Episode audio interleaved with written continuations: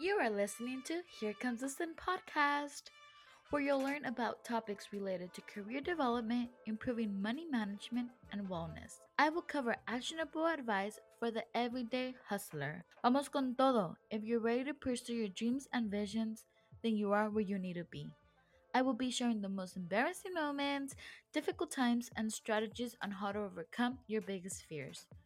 Whether you're just starting college or joining the workforce or have your own business, you have a community here. I am your host, Marisol Ibarra, a first gen graduate and professional traveler and coffee lover. Here comes the sun with new opportunities to become a better you. Hello, hello, hello. Welcome to another episode of Here Comes the Sun podcast. Thank you so much for joining me on today's episode. Today, we're going to talk about self care and the benefits of self care. I'll be honest with you, every day and week, and even during the month, each day it looks completely different. And it is because there's there's days where I need more self-care, more self self-love than other days. So please, um, it's like a little disclaimer. I don't think there's a correct way of doing self-care. I think you know best what feels good to you. But let's talk about what is self care. Self care is an activity that we do deliberately in order to take care of our mental, emotional, and physical health. Although it's a simple concept, you know, in theory, but it's something we often overlook. Good self care is key to improve our mood and reduce our anxiety by me brainstorming this this podcast, I was like, I do so many things for self care. To myself, what is something you know that has changed me? I feel has made me a better person, and and also like have things under control, and like not feel that overwhelmed. And that is through journaling. Yes, you heard that right, journaling. So I did some research and found so many great benefits of journaling. I found that according to Harvard Business School, they they conducted a study where participants who journaled at the end of the day had a 25% increase in performance when compared to a, a control group who did not journal. As the researchers concluded, their results revealed that reflection had a powerful mechanism behind learning. And this is confirmed by the American philosopher and psychologist John Dewey. He stated, We do not learn from experience, we learn from reflecting on our experience. And I was like, Yes, I totally, totally agree. And another statistic that I found and and I was like, yes, the Stanford University they found that a critical relationship between writing and speaking is that writing reflects clear thinking and in return you get a clear communication. Journaling has so many great benefits and i know there's like thousands of more statistics but these were the ones that like really really fascinated me.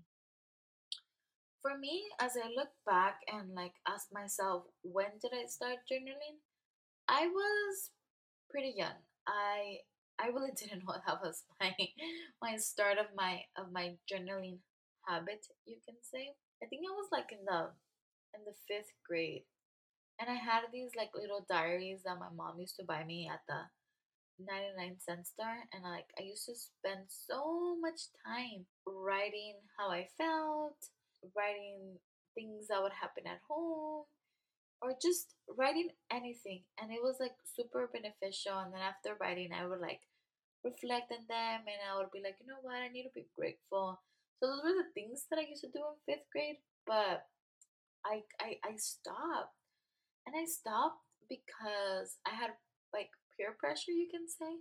I had peer pressure from like my sister like saying like oh you shouldn't write on those like you're not a little girl anymore or, or something to that extent. So it was like this peer pressure that ultimately stopped me from writing.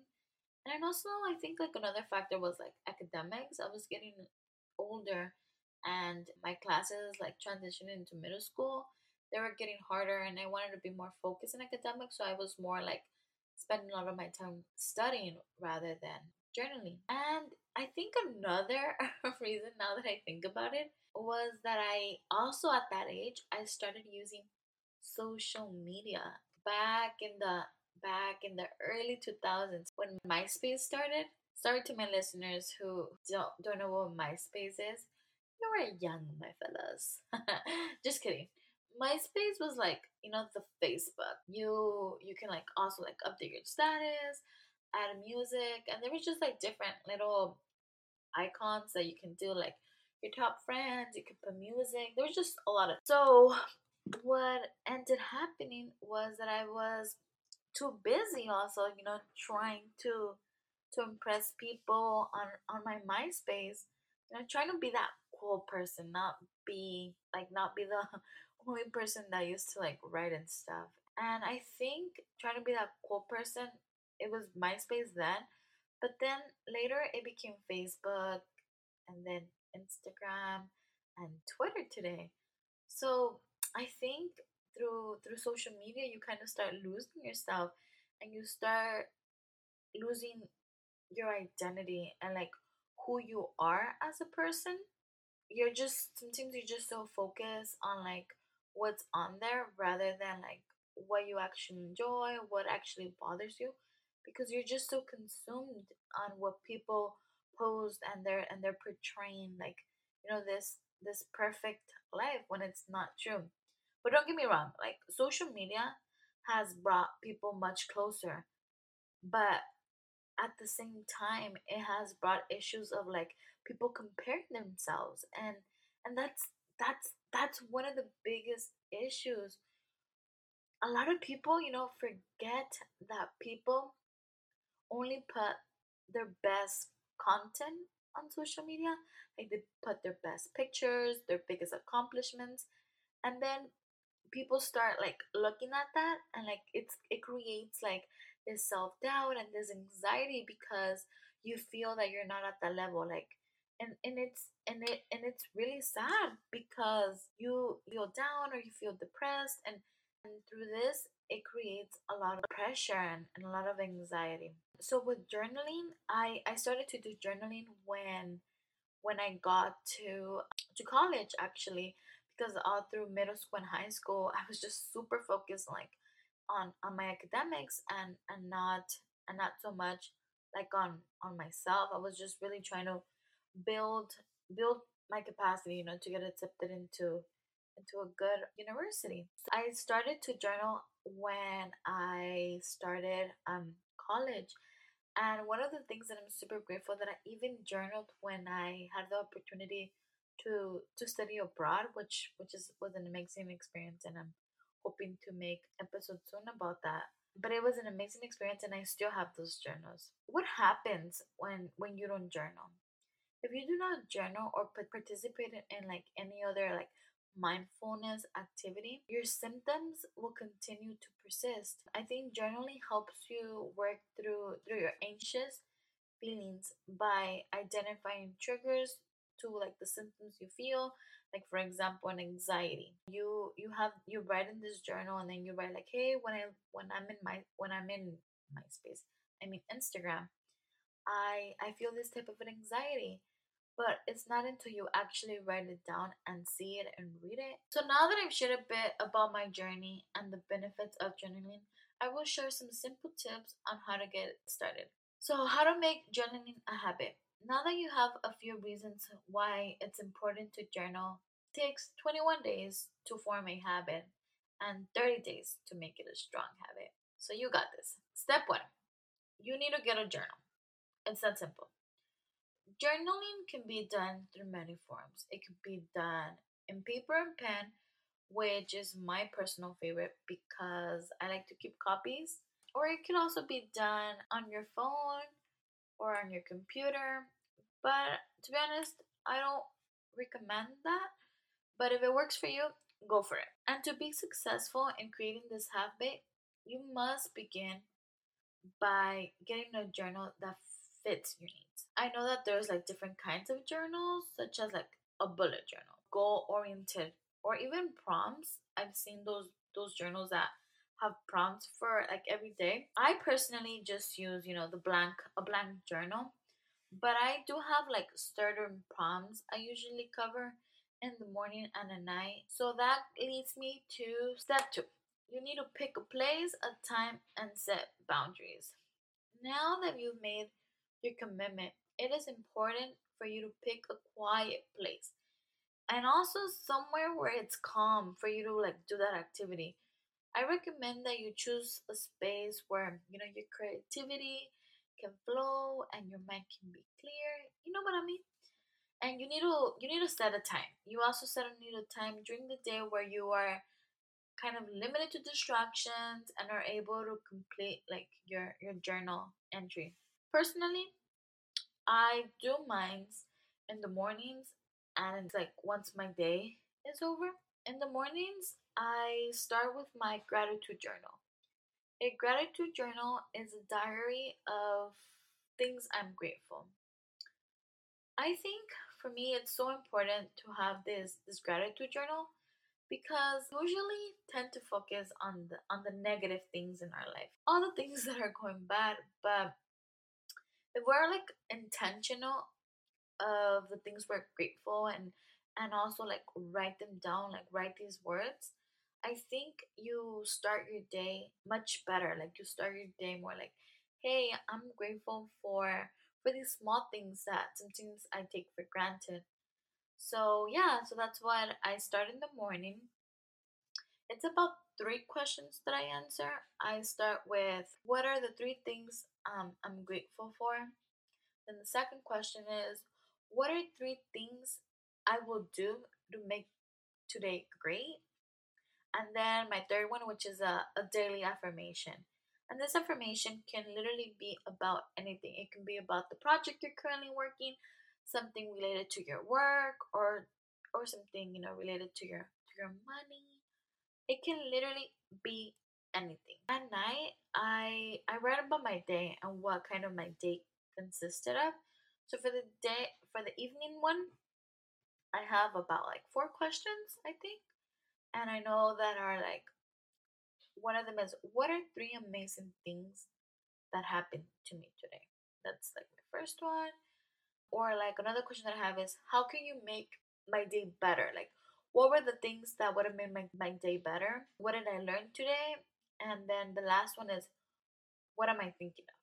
like what are the things i'm thinking of and usually that one the question of what am i thinking of that one i usually go longer because i talk about things i want during the day or things that i want to change so that one's kind of the, the longer version i choose to close my day like that because i reflect on my whole entire day. So let's say let's say you pick a place and and the time and you have all everything set. You have your journal you have everything but then someone comes in you know bargain in the needs or wants like hey, hey like i need i need this or i need that. So how do you respond to that? I suggest that you let your family or your partner from the moment you begin to journal that you need a certain amount of time it can be 10 minutes like tell them like hey I'm working on this new mm, habit and I just need 10 minutes where I'm not bothered. I know in the beginning it may be difficult to set this boundary, but however, if you're consistent and showing up for yourself, your family and or, or your partner are gonna get used to it and they'll be like, hey, I'm not gonna bother them at this time. Which leads me to step three. It's write, read, and reflect. So after you know you write all your thoughts, your emotions and behaviors you that you notice throughout the day. In the beginning, I know it's gonna be really hard. So I also recommend that you start with with bullet points maybe just to make it easier to to make pro- progress but each day if you can write sentences that's sentences about what is one thing that makes you happy i don't know it can be very simple questions but the importance here is that you need to show up. You need to show up and be consistent with the time that, that you show up. And then after you you write that, spend time reading what you wrote. I know this can be a hard part because it was a hard part for me personally. But I think once you read and and you reflect, you reflect on your words, it helps you. It helps you see patterns or it helps you see what are things do I want to work on. One of the recommendations that I have, I think you can also read your journal entry as someone else. Like you can ask yourself like what does this person need? What are the changes that this person need? What do they need help with? So I think having that perspective of like, oh, I'm an outsider, you know, helping this person, I think that's a very, very helpful way to you for you to reflect. And then step four, you know, when we know better, I think we do better. And not acknowledging your needs and doing nothing about it will not make any changes in your life. If if we continue to to to stress and have excessive worry or depressive symptoms and the list goes on when you don't when you when you write that and and you see that you can act on it. You can say like hey i'm gonna make this different. But please but do not feel pressure to change this overnight however you need to acknowledge that some things can be changed quickly because there's days where it's like hey i can change this if I wake up in the morning and the first thing I do is check my phone, I can change that. I can do my routine differently. So by reflecting and seeing what um what bothers you or what is causing you stress, and you can make small changes. Think journaling is is a practical and a very accessible way to kind of stay connected Stay connected to your inner self, but also your body and your dreams. And to be honest, like to your purpose of life, like you literally can find so many different prompts online and I'm happy to share some prompts that I've that I've done over the years that are that are really really helpful. And then to to kind of finalize this this episode, I want you to remember you can have fun journaling relax. It doesn't have to be something that you're like, oh my god, I don't want to do this. I'm I'm keep avoiding it. If you are not enjoying it, you can you can always stop. Okay, this is just like a recommendation. You don't have like a moral obligation to to fill out every page, and you can always pick it back up again when when you're doing better. If you if you also like try to punish yourself into keeping a daily journal that's not really gonna work. Like you really have to do it um from a place of love and self-compassion. So i think journaling can be a fun way to to unwind and to and to learn more about yourself. Thank you so much for joining me this week. To view the complete show notes and a recap of today's podcasting tips visit here comes the sun underscore podcast Instagram page. Wait, wait, before before you go, make sure you subscribe to the podcast so you can receive new episodes right when they release.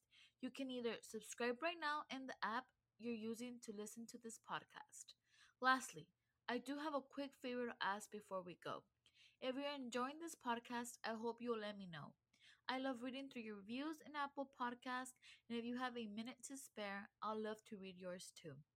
Please let Apple know that great listeners like you enjoy our show and that it helps us expand our reach in search results. So it really does make a difference. Thank you again for joining me, Marisol, on this episode of Here Comes the Sun. I'll see you next time.